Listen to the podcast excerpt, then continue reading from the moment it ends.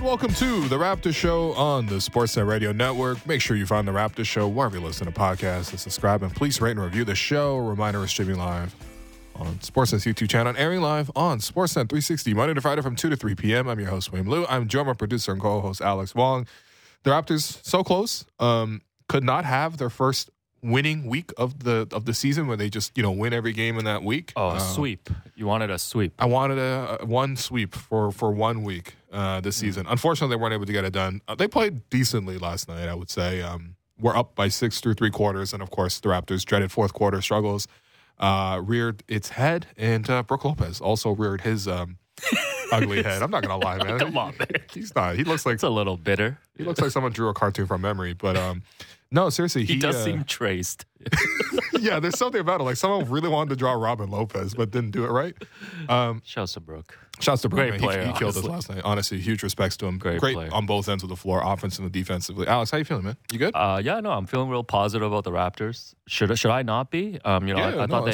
I thought even yesterday with them losing. I know Game 72 might be too late for a moral victory, but I thought it was a good moral victory for them. Starters played well. I just thought they blew it at the start of the fourth quarter. Yeah. What else is there to say, right? Like they had a 6-point lead? They had a 6-point lead going into the fourth. Yep. And they were playing really well. Even with Scottie out, Scottie left in the first half and didn't come back with the left wrist injury. No updates. Have you seen any updates? No. X-rays were negative yesterday, so hopefully get an update. Raptors not practicing today, so maybe we'll get an update later today. But thought overall they play well. I mean, it's the Bucks, right? It's the Bucks, and you want to throw in the fact that it was the second half of back-to-back, although I didn't think that really mattered. I didn't think the Raptors were really tired or anything like that. But, the bench and all that stuff, same stuff. And I don't know, like Milwaukee's a really good team, man. Yeah, no, I mean... They're the best team in the league. The thing with the Raptors, too, yesterday, it was interesting watching them. It was just like, at no point did you ever feel like, okay, the Bucks are just like losing the rhythm and giving the game away here. Like, they didn't have a stretch where they kicked the ball around, or they weren't making the right passes, or guys were trying to take their own shots, or they were like us, you're saying? Yeah. They don't have any moments last night where they're beating themselves. And that's the quality of team that they have, right? Yeah. Like, even when the Raptors were playing well, it was a 4-point game, it was a 6-point game. Yeah, I think you have to show them a lot of respect for that specific performance. Yeah, but I was saying too, I mean, this is potentially, got a long way to go, but potentially a 1-8 matchup in the first round. Well, they're definitely going to be 1, I feel like. Yeah. They're unstoppable. At best, I think we're going to be 8, but we'll see. No, I guess we could be 7. Yeah, we could catch it. If we get into the 8-7 game and then we win it, then we could be 7. Yeah, we could catch it. But yeah. Sorry. Shouts to JR Manatad there, helping with the play-in tournament. I'm not saying the Raps are going to beat the Bucks, but it's, even though they're the best team, they're the Bucks and stuff, I feel like we match up okay with them. Like, I feel like a bit decent. Give us 7 chances. We'll take 2. Give us 6 chances. I'd be thrilled to take 2. Yeah. No, I mean, I think the Raptors have always matched up decently with the Bucks in the sense that I think Nick in particular really likes to build very creative defenses around this. And to be honest, I think the other part that was interesting watching last night's game was the Raptors have typically gotten a lot of success throwing those really, really aggressive doubles at Giannis, not necessarily because of the fact that the Bucks are not going to be able to capitalize from 3. We know that they have lots of great shooters. Like, that's another thing about the Bucks that's great is, like, they have 4 shooters on the floor, like, all the time. Yeah, they came out hits, 7 threes in the first quarter? Yeah, and I knew they were going to cool off from that. Like, they weren't going to hit 28 threes on the night.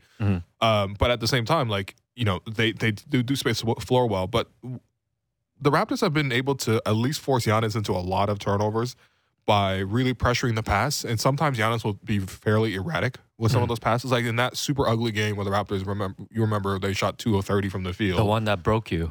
The game that broke me, literally. You know what happened in that booth. But Giannis had 12 turnovers in that game, and a lot of those were just him slinging bad passes out of those double teams. So I think he actually did a much better job of being much more accurate with his passing last night and also very quick with it. But generally speaking, the Raptors do scheme well for Milwaukee. The thing is, like, I just don't know where the Raptors are going to get their advantages from. Like, I thought through 3 quarters, they played as well as they could have offensively. I thought Fred was giving them a big lift, as he continues to do here in this stretch. OG has been just phenomenal on both ends of the floor. I really, really loved his game last night. And those 2 guys were giving you a lot on offense. Meanwhile, I thought, Pascal did a good job in terms of, like, not forcing his shot, also taking the shots within the flow of the offense. Unfortunately, he wasn't able to hit a lot of jumpers, which we know comes and goes with him. But he was doing decently. I thought Gary was coming off the bench and doing a good job in his first stint. Obviously, with Scottie out of the lineup, Gary was the one bumped into the starting group, and I thought he played well, you know, in the third quarter, but definitely went very cold in the fourth quarter. He was 0 for 6, I believe, in the fourth quarter. Including a wedgie at the end. Yeah. By the way. That was tough. A wedgie out of a timeout. Add that to the bingo card, by the way. That was a perfect way to end the game. The Raptors just, I'm not sure where the advantages are going to be there sustainably. Like, at minimum, the Bucks are going to be able to draw a double team to Giannis, and essentially it's just about, can they get the pass out? Because you know the rest of the team is spaced out perfectly where they're going to get a wide open corner three. And at that point, it's just about making them, right? And then, as we saw last night, the pick and roll with Jrue Holiday and Brook Lopez is also another area where they can generate advantages. Like, the Raptors definitely need to send extra defenders at that as well. And Jrue wasn't even that good last night offensively. He didn't really try to take over. He was very limited. So they have advantages that they can create all the time. Plus, they have spacing. Whereas for the Raptors, I'm like, Pascal doesn't have a great advantage in this matchup, especially last night, for example. So they chose to use Chris Middleton as the primary defender against them a lot, or even when Middleton came off the bench or went to the bench, it was more like you saw Portis and guys like that. Giannis was primarily assigned to OG. And so I think that if the Bucks want to squeeze even more on Pascal, they can, simply by flipping that assignment and just putting Giannis on him. And then that pick and roll combination with Fred and Yak, which has been great since, you know, they've become teammates again. You're just not going to generate a lot of great pick and roll plays against Jrue Holiday and Brook Lopez. Yo, Brook Lopez is so good. Like, I know this is like, people know this, but God, just watching him last night. Yeah, man. Also, I mean, Bucks team is good, man. It definitely helps because they're never. He's never in foul trouble either. He can make as many plays on the rim as you want. Never a foul. Oh, that's right. I heard the. I mean, he heard the whistle is a little one-sided. No, he must have just been very disciplined. That's all. He probably is. He probably is. Do you know what the names were last night? The refs? Zach Zarber was there. Natalie Sago. Oh, yeah. Natalie Sago. Favorite. One more person? I don't know. Yeah. Okay. No, just checking. I think you're right. All right. You've convinced me. Bucks in 5. No. The Bucks are just really good. That's the thing. I think if you catch them on an off night shooting the ball, or if Giannis is much more erratic with his passing, but neither of those two things happened last night. And so, the Bucks got their offense. But, I was impressed with how the Raptors played on offense through three quarters. But in the fourth quarter, that's obviously where they struggled. And I think that, I don't know. I think if Nick could have that game back, I think you definitely put in Yak earlier in that quarter. Yeah. Like, Brook Lopez played the entire fourth quarter. And if Brook can play the whole fourth quarter, why can't Yak? Yeah. Like, Jakob is like 7-8 years younger than him. No, it hurt them too, obviously, not having Scottie too. I mean, that's another guy, rotation guy that you could have plugged in instead of having... How many? They had 3 bench guys out there at the start of the quarter, right? It was Chris, Will Barton, was Precious out there too? Yep. Yeah. So. And Gary technically is coming off the bench. Oh yeah, that's right. Yeah. No, that was a tough stretch for him. No, I think if you're gonna beat the Bucks, obviously you need to slow them down as much as you can. And we saw Precious make his way back into the rotation last night, coming in +7 in 20 minutes. Thought he brought a lot of great energy on the defensive end. I think on the first defensive play. He was in perfect defensive position with his hands up. I know that's one of your favorite plays in the night. Following Giannis. Giannis was not ready for that physical force, for that immovable object. Right. Threw the ball back and then, resulted in a turnover. I think he forced 2 turnovers on the first 2 possessions, right? So, played, listen, all jokes aside, like, I feel like the bar has been lowered on Precious. Like you said last week in terms of, it's win now time. Like, it's not development time. We need you to come in and be a positive player and contribute, and I thought he brought that last night in his 20 minutes. Yeah, for sure. I mean, that's what you want to see, right? Like, obviously, we've seen guys get benched this season, right? We saw, Gary's gone to the bench, and we've seen Precious has gone in and out of the starting group to the bench. We've even seen Scottie that one game randomly get benched, right? He wasn't happy. Yeah. He wasn't happy. And listen, I don't want anyone to be happy to be sent to the bench, especially when you've already proven to be capable of producing in a starting role. But at the same time, like, how do you handle that emotionally, right? And I think that for Precious in this case, he came in and he was very professional when he got the chance, right? I thought, when he got that little extra run in the end of the OKC game, I was like, all right, that was shaky to me. But whatever, that was the end of the game. That was like the third units are out there, right? So, wait, was that the Wolves game? He came in the Wolves game, right? Are you talking about the Wolves game on Saturday? Did he play in garbage time? Precious. What? You were talking about the OKC game just now. Oh, yeah, the Wolves game. Okay. So he came in for 3 minutes at the end of the game. Yeah, it was an up and down weekend. No, but seriously, like, he came in for 3 minutes and forced a shot, whatever, right? But ultimately, he came in yesterday and played his role perfectly. No, like, he played great. All the shots that he took, which is only three, were completely within the flow of the offense. Even the corner three he missed, he was playing so well. The ball bounced right back to him. Offensive rebound for a bucket. Okay, all right, we're gonna gas up a miss, but yeah, you're right. At least the rebound went right back to him. It's on another level, right? No, and I think defensively, like that's where you needed him, right? Because yes, you can have OG out there for 36, 37 great minutes. You need to fill those other minutes, but there are other minutes that you still need really strong wing defense. And I saw that Precious came in and did a decent job against Giannis. It wasn't like necessarily Giannis was just like blowing past them. Maybe in the second half, the Raptors weren't as tied together. I think the Bucks also made some good adjustments. They'd screen well against the zone to get Giannis turning downhill or even Jrue Holiday turning downhill. But yeah, ultimately, I think that it was encouraging to see Precious come in and play the right way.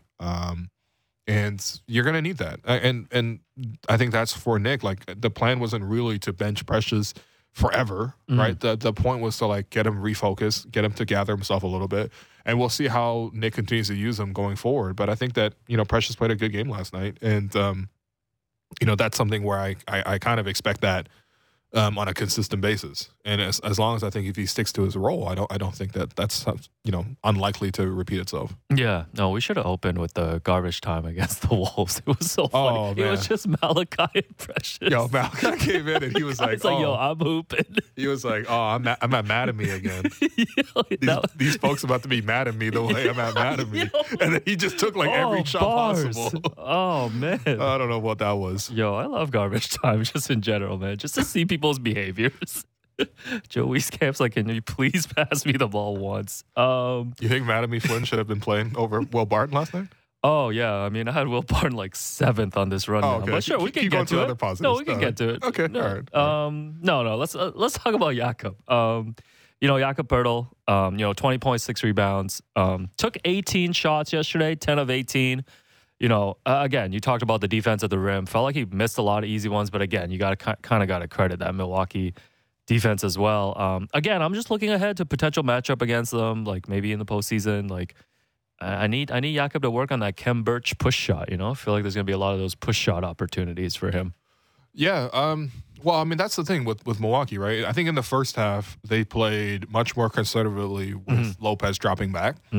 I think in the fourth quarter, Lopez not only was he carrying the score, but he literally outscored the Raptors 17-16 by himself. Yo, he's so good. But he defensively, if you notice like how the Raptors were being played in that pick and roll coverage, in the first half, Lopez was dropping back a lot more, and there was a lot more space for Fred to pull up from mid range or Gary to pull up from mid range.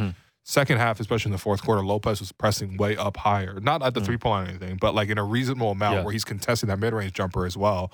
And so there were a lot less space there. But when that happens, I do think that there's a chance for Yak to slip to the rim because now all of a sudden Brook isn't just sitting at the basket. Right. So we did see Yak get more opportunities. I mean, overall, I think that, it's a little bit spooky playing against this team, right? There was a one play where I thought Yak had a pretty open chance to just go straight up for a layup, but he passed out of it because I think that he was just worried about the shot blocking. Like that's something that I think is truly – is a big hurdle when you play against Milwaukee. It was even that way when the Raptors had Kawhi and the Raptors were playing them in 2019. It's like it's a real hurdle to go into that paint because of how much shot blocking they have. But at the same time, like you still need to attack it with force. Like this came way too late. But in the last minute of the game, there's a play where OG caught it on the wing, attacked the closeout, and went super strong to the basket and tried to dunk it on Brook Lopez, and Lopez had to foul him hard to get him to go to the free throw line. And it's like, that's the kind of effort that you need to see. And I thought that there was a little bit too much like finesse from Yak in that sense. I thought he figured it out a little bit better in the fourth quarter. I mean, he was actually the Raptors' leading scorer in the fourth. He had 8 points on 4 of 7 shooting. And a lot of that was just like the Bucks were focusing so much on Pascal. Like they were sending 2 defenders at him all the time that eventually Pascal figured out, oh yeah, I can just set up Jakob a couple of times, and I think that that's where they were combining a little bit better. But yeah, I mean, it is strange overall to see Jakob taking 18 shots. But yeah, I think for him, it's just more of like you know, finding a way to play against this matchup, because I never really felt like he was comfortable in this game. Mm-hmm. Like, I didn't think he was in position that often defensively to sort of impact the play, which obviously that is, you know, half of what he does. And yeah, I think it just comes down to the Bucks being a very peculiar matchup, man. Man, they're good. Yeah, no, I'm really jealous watching that team. Because the Raps used to operate at that level, but it's fine. Okay. Yeah, no, you spotlighted OG too, but man, he's been playing so well the last 2 weeks. Like, that road trip carried over into this week as well. Just the two-way impact from him right now. Like, I think this is the OG. I mean, if OG is really unhappy with his role, I hope he continues to be unhappy and just plays at this level, man. No, I mean, look, it's interesting because the Raptors did actually feature OG, right? It happened at the start of the second quarter when it was his turn to be the one starter with the bench guys. And it worked. It worked. It was only like 3-4 possessions because I think the Bucks called timeout and guys sort of came in and out. But it worked. Like, he had a play where he went one-on-one against Chris Middleton. Middleton was sort of sagging back off of him, and OG just rose up for the mid-range jumper, knocked it down. Another play where OG was running a pick and roll, which you rarely ever see. But the Bucks were dropping back, like I mentioned, in the first half. And so, you know, a good screen came. I think probably Precious or Chris, one of those two guys. And OG had space to shoot it on the off the high screen, and he knocked that down as well. You just, again, rarely see him running pick and roll or rarely see him knocking down pull-up jumpers, but, you know, he was doing that. And then, of course, after you knocked in a couple jumpers, what happens, right? Middleton is now playing him much more tight, and OG just, like, drives it against him, uses his strength, you know, puts him under the basket, and he finishes around the hoop. So I actually like the fact that the Raptors, you know, featured OG in that way. I feel like the Raptors have been trying to much more recently. I feel like definitely Scottie makes it a point to pass to OG as much as possible.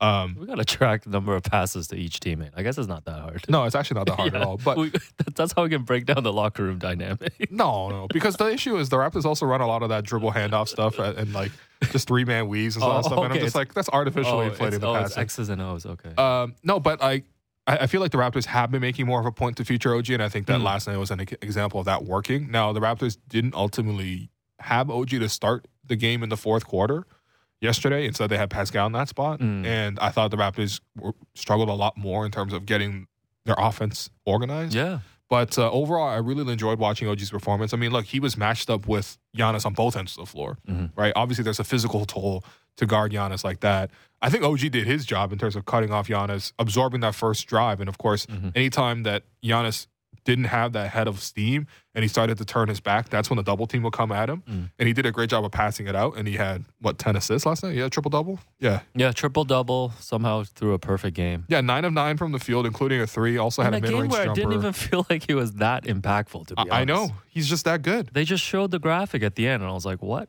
No. Wow. So you tell me you had a Nikola Jokic triple-double? Oh, come on, man. Let's not get toxic. No, it's fine. But, yeah, like I thought OG did a good job in terms of tackling the hardest part of Giannis, which is just to sort of absorb the blows. And then I think on the other end, he was actually scoring decently. Now, of course, he wasn't going one-on-one against Giannis. That's a very silly thing to do. And the Raptors really made a point not to do that, except for Will Barton, who did go at Giannis one-on-one twice. Will Barton. But yeah, no, I really have enjoyed watching OG play. And, of course, he's in a good rhythm right now, shooting the 3 as well. And yeah, it's peaking at the right time. He had a great block at the rim as well. Yeah. Man, he's been doing great, man. Peaking at the right time. I know a friend of the program, your close friend Assad's been making the Kawhi comparisons. Okay. No, OG's peaking right now. You know, got the Staples commercial, which we'll talk about with Paul Jones in the second half of the show. Oh, yes. Kind of got to get a behind-the-scenes look. Everything's rolling for OG right now. Speaking. Is he making the paint his offense, or he's making the corner three his offense? Because I really like the corner three for OG right now. You know what? Man. Great acting. We'll talk about it in a second, but great acting from OG. You know, I got to give him respects. Gotcha. Yep. Speaking of, a Will that isn't delivering, as opposed to Will Lou, Will Barton, 0-for-6.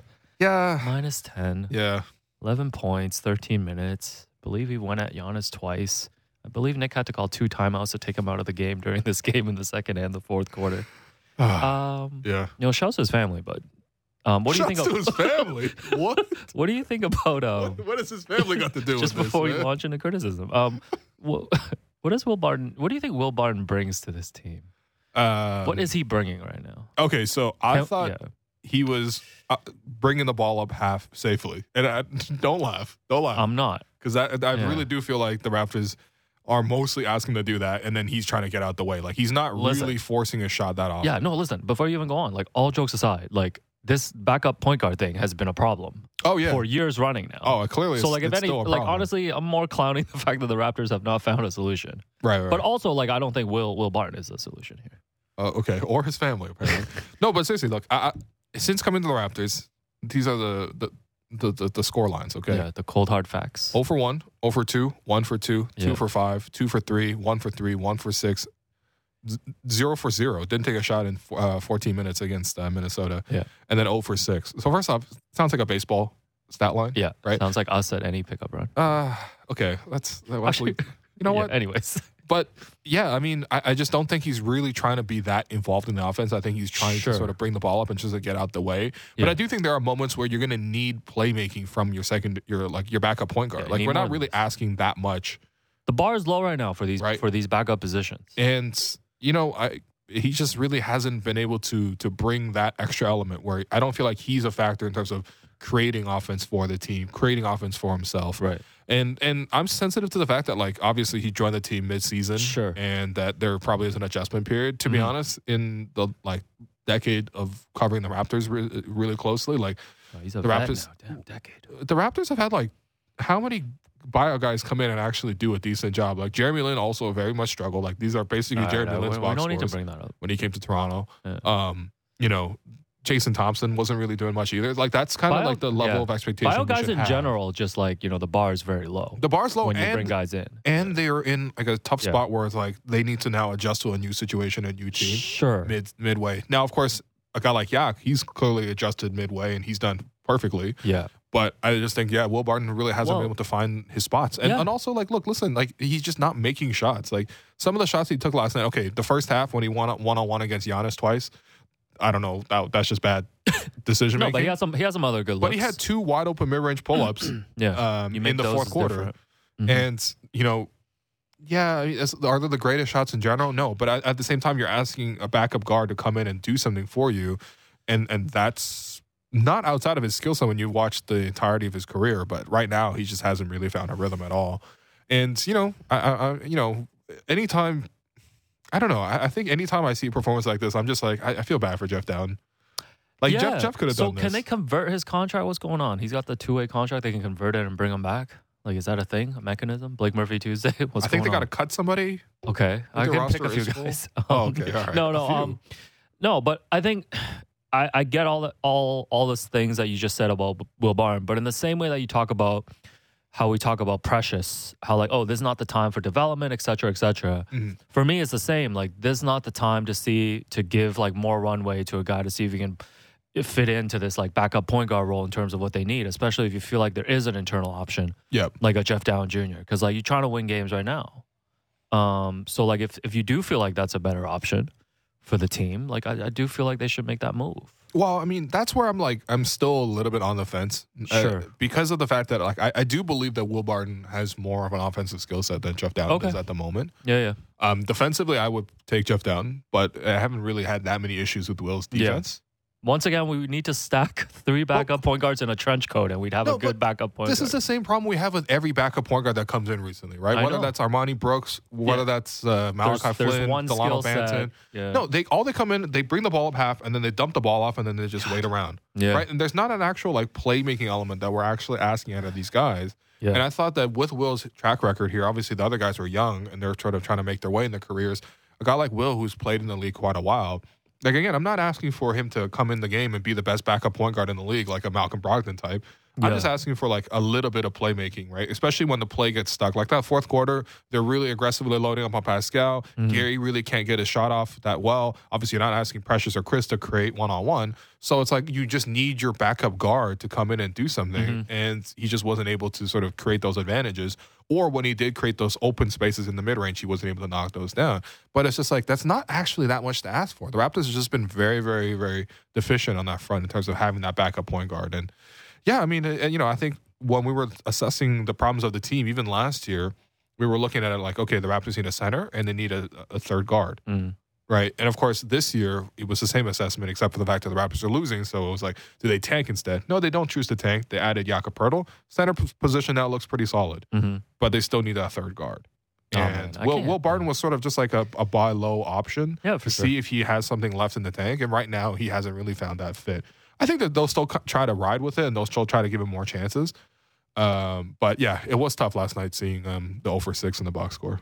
Yeah, I can't wait till this Raps team has a good third guard, man. It's going to feel so good when you see that first guard come off the bench. And you know, I mean, I guess they were trying to get... Was the last reliable backup guard Fred? When Fred was backing up. You know, it's interesting because technically it would have been Norm, except Norm also really struggled coming off the bench. Right, so he was off. And he played really well with the starting group. Right. So... I think it's Fred. Reliable, it might actually be Fred. Damn. Yo, that's so wild. Fred hasn't had a backup for himself as a second stringer or as a first stringer. This is amazing. Yo, that's actually incredible. Before we go to break, so I don't know if you knew, but Giannis passed Junior Bridgeman as the franchise leader for most games played yesterday. No, are you familiar with Junior Bridgeman's game? So Junior Bridgeman. Do you know he owned 250 Wendy's and 120 Chili's restaurants around the country before selling them in 2016, and his net worth is over $600 million, despite never making more than $350,000 a season during his NBA career. He's like one of the most richest athletes. In the U.S., yeah. I just wanted to make sure you were familiar with his game. That's impressive. Yeah. That's impressive. That's like one of those stories that Prop Joe would tell about how people back in the day. R.I.P. Lance Reddick, by the way. Damn. Buy for the $1, sell for $2. Yeah. No, that's what he did. He retired from the NBA. He invested in these franchises, sold them in 2016. He's the president and CEO of Bridgeman Foods, Inc. And in 2017, he became a bottler for the Coca-Cola company.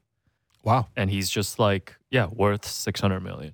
That's just wanted you to know. That's impressive. Yeah. I mean, I feel like that's what Giannis is trying to do, right? Like Giannis is Giannis won't be worth $600 already. No, he's going to be a very successful businessman when he's done because of how frugal he is with his money already. Yeah, like Giannis might be the most frugal NBA player ever. Like in terms of like how much money he makes versus how much money he spends. Oh yeah.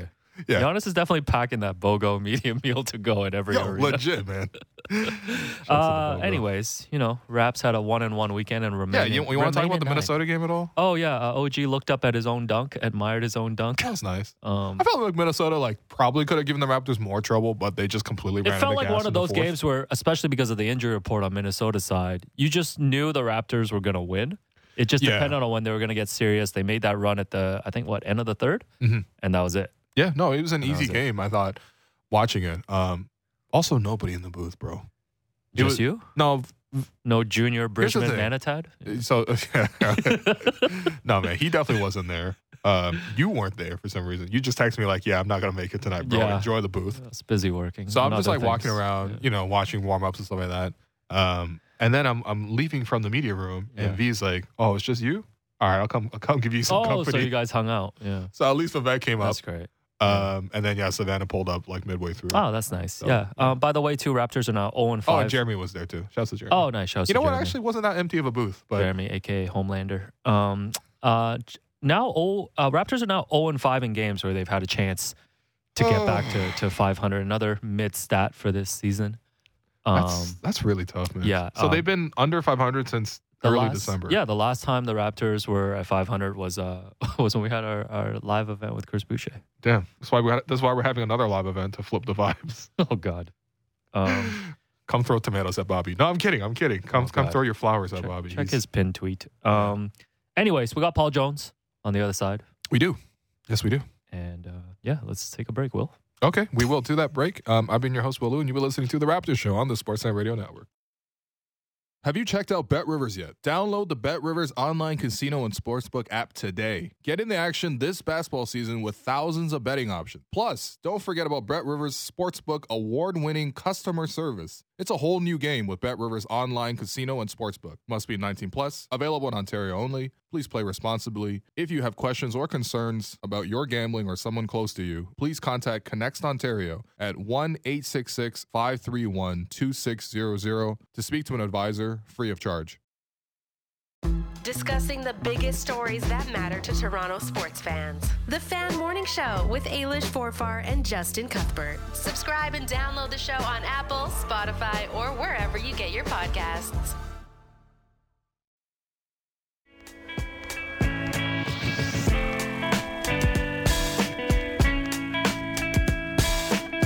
Welcome back to the Raptors Show on the Sportsnet Radio Network. I'm your host, Wim Liu. I'm Joe, my producer, and co-host, Alex Wong.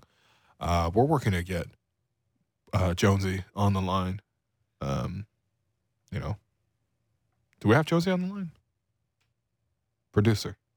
Do we have Jonesy? Everybody, I'm here. Jonesy. Oh, Jonesy is what's here. Going on? What's up? Not much. I'm just wondering, to what do I owe the pleasure? Is it the first day of spring? Is it everybody else is washing their hair and I have no hair to wash? It's 22-4 and we're bringing the right fielder into pitch. No, here's the thing. We saw you in a commercial, Jonesy. Yeah, we saw you in a commercial. Oh. So that's it, eh? Just the status thing, eh? That's it. Okay. Yeah. So not, it's like not, that, huh? Not the actual hoop talk. No. We'll get to the OG commercial. So great cameo. Okay. That would be like calling me out on the playground. I'm going at you every time, and I'm scoring, and I'm giving it to you so bad your family's going to ask me to stop. Not too hard to go at the two of us if you've ever seen us in a pickup game. Alex actually has some defensive chops, but I don't think I'm a Dillon Brooks. I'm a Dillon Brooks type, Jonesy. So well then, Dillon used to play down in the hood where we played. Then I'm just going to say this, Alex, we're going to fight then. Yeah, goddamn. If you're Dillon, hands are going to fly. We're going to fight. All right, that's not going to end well for me either. Yeah. Oh, damn. Speaking of fighting, yeah, we showed a little bit of fight last night, huh? Wow, see, that's a pro. Oh my God, that's platinum status transition. We got to talk basketball. Okay, yeah, Jonesy, I have some positives and some negatives to ask you about. Let's start with the positives at least. I feel like Fred has been much more resurgent, I think, since the trade deadline. Obviously, adding Jakob Poeltl to play pick and roll with has really helped him, but he also looks healthier and fresher to me. What are you seeing from Fred right now as he's playing better of late? No, it's a good point. Well, last year at this time, it was duct tape and string trying to hold him together, right? He had played through so much. The first real year back in Toronto without Kyle and all of that. And, he was obviously the team leader and he tried to, sometimes discretion is the better part of valor. Like he was out with it this year at the start of the year. I'm going to not try to play through things as much. I'm going to play the long game and we're seeing it. This is the time when they need him the most and he's the healthiest and he's playing well. And, to your point about Jakob in the screen roll stuff, he just makes everybody better. Like the Raptors, when they struggled in the half court to break the defense down and go into Nick's philosophy of drive, kick, swing, rinse, repeat, sometimes they couldn't get the drive part going. And now with the screen and roll, especially when they set it way out high, you get the drive because Jakob set such good screens. Somewhere Jamal McGlory is clapping because the big cat was one of the great screeners in the NBA. He would crunch you. And Jakob, he sets them well. He doesn't get called for a lot of moving screens. We always teach the kids, jump stop when you set a screen, 2 feet planted. And now Fred snakes around that screen, and there's the drive part because especially if, last night Brook Lopez is a little more active in the drop coverage in terms of being a rebounder and a shot challenger than a Nikola Jokic. But now you get the drive part going. You're getting towards the basket. You're going downhill. You're getting 2 feet in the paint. And now the defense has to make a decision. There's the drive. You kick it. If it's a Gary or an OG, you got a shot. If it's Pascal, it's a swing or he's got a shot. And I just think the offense is working much better all because of Jakob. It just has crystallized and rolls a little bit clearer, and guys just kind of understand what's going on. And he's made a huge difference. And back to your original point, Will, about Fred. Fred's been terrific. Like his basketball acumen is off the chart. Yeah, no doubt. I mean, I thought. He cooled off a little bit in the fourth quarter last night, but definitely through three quarters, he was sensational. The playmaking's been up as well. People haven't really been noticing that. Your point with Yaku is great because he does have that chemistry with everybody right now, and it feels like he's got a combination with every guy. Obviously, him having that pick and roll with Fred is primarily the way they're using him right now, but he's also opening things up for Pascal. I thought Pascal got swarmed quite a bit, as you would normally see in the fourth quarters, and it was Jakob who was that pressure release valve to sort of make a couple of layups around the basket. Him and OG have that nice little play down pat where, you know, Yak's at the elbow, and there's that little back screen with Fred for OG, and OG cuts to the basket for the lob. We've seen that consistently, including over the weekend against Minnesota. And you know what makes that work, Will, really, really well? What? Like in the vein of John Stockton, Fred, and when he was here, Kyle, for little guys, they are great screeners. Right. Like there's a lot of little guys that kind of, they brush and they might stick a hip out or try to get a shoulder and a piece. No, man, Fred stands there and for whatever he's listed at, 6 feet, whatever, he hits a guy. He, like, when you screen, you make contact, and the screen's being used well. So, you know, that is a money play. And like I said, all the other stuff is falling into place just because of Jakob. And you know, Fred's decision-making, like you said, Will, mm-hmm. like Isaiah Thomas used to say this all the time, the Isaiah Lord Thomas, the Hall of Famer. I'm not necessarily worried about the guy that's giving you 30 points, but I'm kind of more worried about the guy that's giving you 20 points and he's got 12 assists. Mm. He goes, because now I'm not putting out one fire. I got a bunch of guys at the party that I got to be aware of. And you know, Fred has been doing that. He's been, as a true point guard, he's been scoring, but he's been looking for his other guys, especially early, getting them going. Or if he gets going early, now he starts to look at other people. You know, his playmaking has been terrific. Yeah, no doubt. I think the other positive, actually, I lied saying there's only one positive. There's been a lot more positives around this team recently. OG's playing amazing. And I thought last night was another great game for him on both ends of the floor. I mean, the best thing you can do defensively is just to make sure the opposing star player doesn't shoot the ball. And I feel like you've seen a lot of low attempt games. You know, when it was OG guarding AD, only had 8 field goal attempts. When it was OG guarding, you know, Jokic, he had close to like in the teens. It wasn't a lot of shots. Jokic had 21 attempts in 2 games against Toronto. Yeah, see, that's amazing. And even yesterday, Giannis was 9 of 9, but he only had 9 shots, period. I think OG's definitely playing well defensively. Offensively, it feels like he's in much more of a rhythm. And I thought it was interesting. Even though it was only for a short stretch, the Raptors featured OG in the offense for that second group. What are you seeing from OG on both ends of the floor? Just that. I mean, and I've always said this, and, you know, I put my coaching hat on. Give me a kid who's a defensive player, and I'll make him a complete player before a guy who's used to getting, you know, 25 points every night. Because that guy who gets 25 every night doesn't necessarily pay attention to the other end. And OG came in as a rookie, as a standstill, spot-up, three-point shooter, and was there for his defense. And that's continued. It's improved. And as kids are wont to do, they get in the gym and work on their offense. So he's been more confident, you know, really kind of playing to one of his strengths in the catch and shoot. But he's also developing a little bit of a handle where he can get into the lane and, you know, stop and a little fall away or you know, a sidestep to a jump stop and get into a jumper. As long as he keeps it tight. I don't like when he tries to do too much with the ball, but he's been playing terrifically right now. He really has. And, you know, I said this to an NBA front office type on Saturday. We were chatting, and I said, I don't see anybody in the East putting their hand up and saying, oh, yeah, we'll take the Raptors in the playoffs. Well, yeah, we'll take them in the first round. Because even if you win, you're going to feel it. And I never put it past Toronto, especially with OG playing the defense that he's playing now and the way the offense is clicking. They could be a very tough out. Yeah. Now, I think the last piece that I would like to see, at least for this season, is just the Raptors to have a little bit better composure in the fourth quarter. I thought that's where last night it was clear that's when the game slipped from them. Brook Lopez goes on a personal 8-0 run. Brook Lopez ends up outscoring the Raptors 17-16 in the fourth quarter. Obviously, that's just a great game from Brook on both ends of the floor, but it does feel like consistently the Raptors will sometimes struggle in the fourth quarter. And I think that a lot of it comes down probably to the main guys. When you look down, Pascal didn't make a shot in the fourth. Fred only made 1-3 in the fourth. What do you see as the fourth quarter struggles offensively for the Raptors? I'm digging up my my notes here, Will, on the clutch.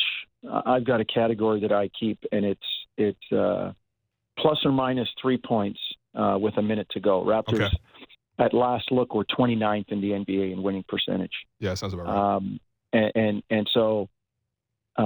It lends to composure.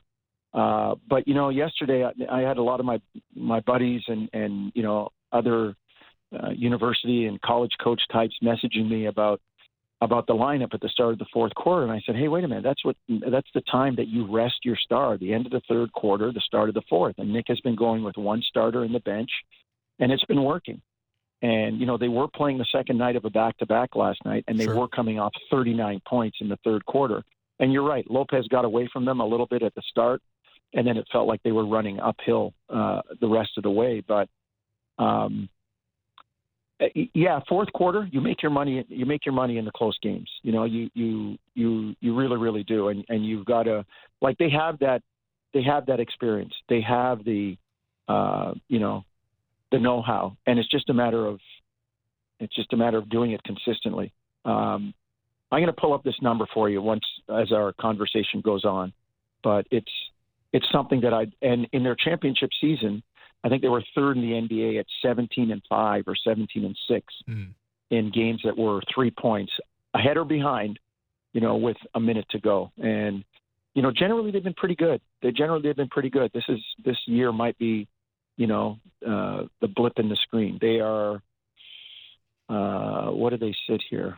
They sit 22nd at 11-15. That's probably because they've won a couple, because they were like 7-13 or 7-14 before, but they're 11-15 in games 3 points or less with a minute to go. And you know, some of the company down there in that range of the stats with Charlotte, Orlando, Detroit, San Antonio, it's not a good neighborhood. Yeah. It's not a good neighborhood, but again, I think this team still has so much potential, and you know, they're going to be a tough out. Yeah. No, I think those are really good points. Jonesy, you know, we do have to ask you, I know we referenced this up top. You know, Will and I and a lot of Raptors fans really enjoyed this. Sorry, Alex. You got to talk to my agent about that. Yeah. Sorry. I'm not at liberty to comment about it. Just kidding. We need to we need the exclusive behind the scenes on these wonderful OG Anunoby Staples commercials that, you know, you and Sherm obviously, you know, made a cameo in. Tell us what we need to know. That OG was as chatty as he normally is on set. Stoic. So no surprises there. No, not really. It was good though. It was fun. I got to admit, it was fun, and meeting all the people from Staples and I'll ask you guys, because you know personalities on the team. Could you pick a better guy to be more, as I said, more you know, devoid of emotion and stoic for a situation like that, especially the one where the young guy gets promoted and he runs up and OG's like, don't be weird. Is that does it fit his personality to a T or not? Yeah, no, I mean, there's scenes in there where he's wearing his jersey, but then he's also wearing a jacket over the top of the jersey, but on the back of the jacket, it has his jersey print. Just on the back of it's all very OG. Like, I thought that the commercial really captured, you know, the essence of sort of what makes OG funny and what makes OG. It's like an awkward kind of situational kind of funny, but it definitely clicks in this one. I mean, look, there's four of these that we have all seen now, but you know, and they're not very long. They're only about 30-second spots. But you know, what these sort of filming days, they could take a while. So Jonesy, was it one take? Was you and Sherm one take? No. Now, when I'm on radio or TV, you guys know this. You hate to kind of go back and let's do take two, but take two turns into take three, and then pretty soon you're on take eight, and it's like, what did I say in number one that was good? Like one of the guys that I first watched when I started in the business, he's rest his soul now, he's passed away. Fred Hickman. From CNN, and he worked in Atlanta, and Fred was on TV in Detroit, and Fred would bumble over words occasionally and blah, blah, blah, and he would just keep going. And that's the beauty of you know, live TV or trying to do it in one take. It's natural. But, no, there were a few takes in this one for us. There were a few takes and, you know, camera repositions and stuff like that. So I was kind of excited to see what our little cameo would look like too, because – we weren't there nearly as long as OG, who was doing four of them, but you know, it took us a good few hours there for our little 10-second cameo. Yeah, well, it was awesome. I think those are some of the best Raptors-related commercials that we've seen in a while. And we can say we know Paul Jones. We know Paul Jones from the commercial. Oh, yeah. Does that mean now when I see you guys at the arena, you're going to have suit jackets with your name on the back, like Wong or Lou? And that'd be kind of hard. I actually kind of would like when you have your own show or your own thing, you can do that, right? Don't give us any ideas, man, Jones. And I'll just use my line from the commercial. What's with Will? What's with Alex? Wow, one take on that one. Wow, that was a one take. We're going to need to clip that. Actually, you guys don't know how many times I say that listening to the show. What's with Will? What's with Alex? Trust me, I think that's a general feedback on this program, Jonesy. Yeah. Oh, man. Listen, Jonesy, I always appreciate you and your insight, and honestly, hope we can chat again very soon. For sure, guys, for sure. Thanks for the call. Appreciate it. Paul Jones. Yeah, that was... radio legend. Yeah, the commercials, like you mentioned, I thought it was just scripted really well to kind of line up with, take advantage of OG's personality. It's good that you say that because you have infamously, on episodes of the Banter Pod that we have done, commented on the fact that OG to you isn't as funny as he is to everyone else. I think your exact phrasing was... Sports funny. Sports funny. They're sports funny, which is Blake Griffin funny. Yeah, which is actual funny, which is Tom Henry funny. Okay, yeah. Right. I ran into a friend of Tom Henry, by the way, who was sitting courtside. Oh, where? Yeah, I was like, wow, you're friends with Tom Henry? You sit courtside? He's like, yeah, I got these tickets from a law firm. Meanwhile, I had to bring Tom Henry to the 300 seats at a Leafs game. That's fine. But anyway, since you're an OG humor hater, I have to ask you, was OG actually funny in that commercial? Yeah, no, I was actually positively surprised. But like you just heard me say, I am deflecting the credit towards the scriptwriters. Yeah. Mm. To the people who scripted it. Wow, I thought they put him in a very good position.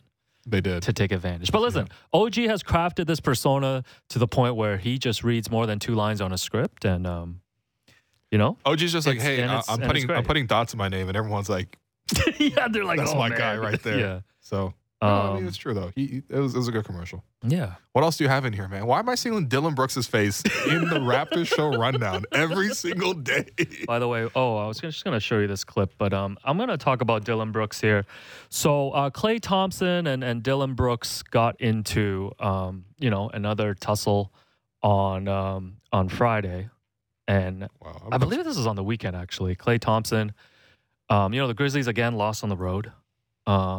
The Warriors lost on the road to the Grizzlies. And Klay Thompson, at the end of the blowout loss, was counting his four rings towards the Grizzlies bench. First of all, I wanted to get your thoughts. Like, the Warriors have won, seven total games on the road this season. And this is the end of the blowouts. And by the way, one of them was a blowout, convincing win against the Raptors at Scotiabank Arena. One of their seven wins. Yeah. And if I had to guess without looking it up, that's their best road win of the season. Yeah, I was actually counting the road wins yesterday. They've only had two road wins since Draymond Green and JaMychal Green cooked us on that day. They were running green pick and rolls. No, those were the Warriors. There was Squid Game. But what do you think about Klay? Yeah. Like, is this cool or not? Cap or no cap? Cool, man. In a blowout loss, though. In a blowout loss, flashing the four rings. The rings are forever, man. Like, the Raptors beat the Bucks last night. You know what I'm thinking? Game 6. That's what I'm thinking about. I'm thinking about Fred having a baby and knocking down 7 threes. So you think that's acceptable behavior? It is. Okay. Until the Grizzlies actually beat the Warriors in a meaningful way in a playoff series. Yeah. Like, I'm all for this. Cause it's also more fun, man. There was mixed reaction to it. Like, some people found it kind of cringe that you would do that. What's cringe about winning rings? But you're doing that as you're getting blown out, and your team hasn't won a road game since January. It's not about that. They're literally the defending champions, man. All right. So, okay. No, go ahead. You're okay with that petty level? No. Honestly, talk your stuff, especially when you won 4 rings. When does that expire, though? Like, it never expires, so evidently, based on this show. So Klay can do that when he's 38. You know what? Next time I'm in Milwaukee, I'm just going to hold up a 1. As in the one time the Raptors won a championship while defeating Milwaukee along the way. Oh, man. Okay. No, man. So, it is what it is. So afterwards, Dillon Brooks said that he holds a lot of real estate over there in San Francisco. Shouts to Andy Liu. And he definitely doesn't hold real estate over there, man. He's holding Baiju right now.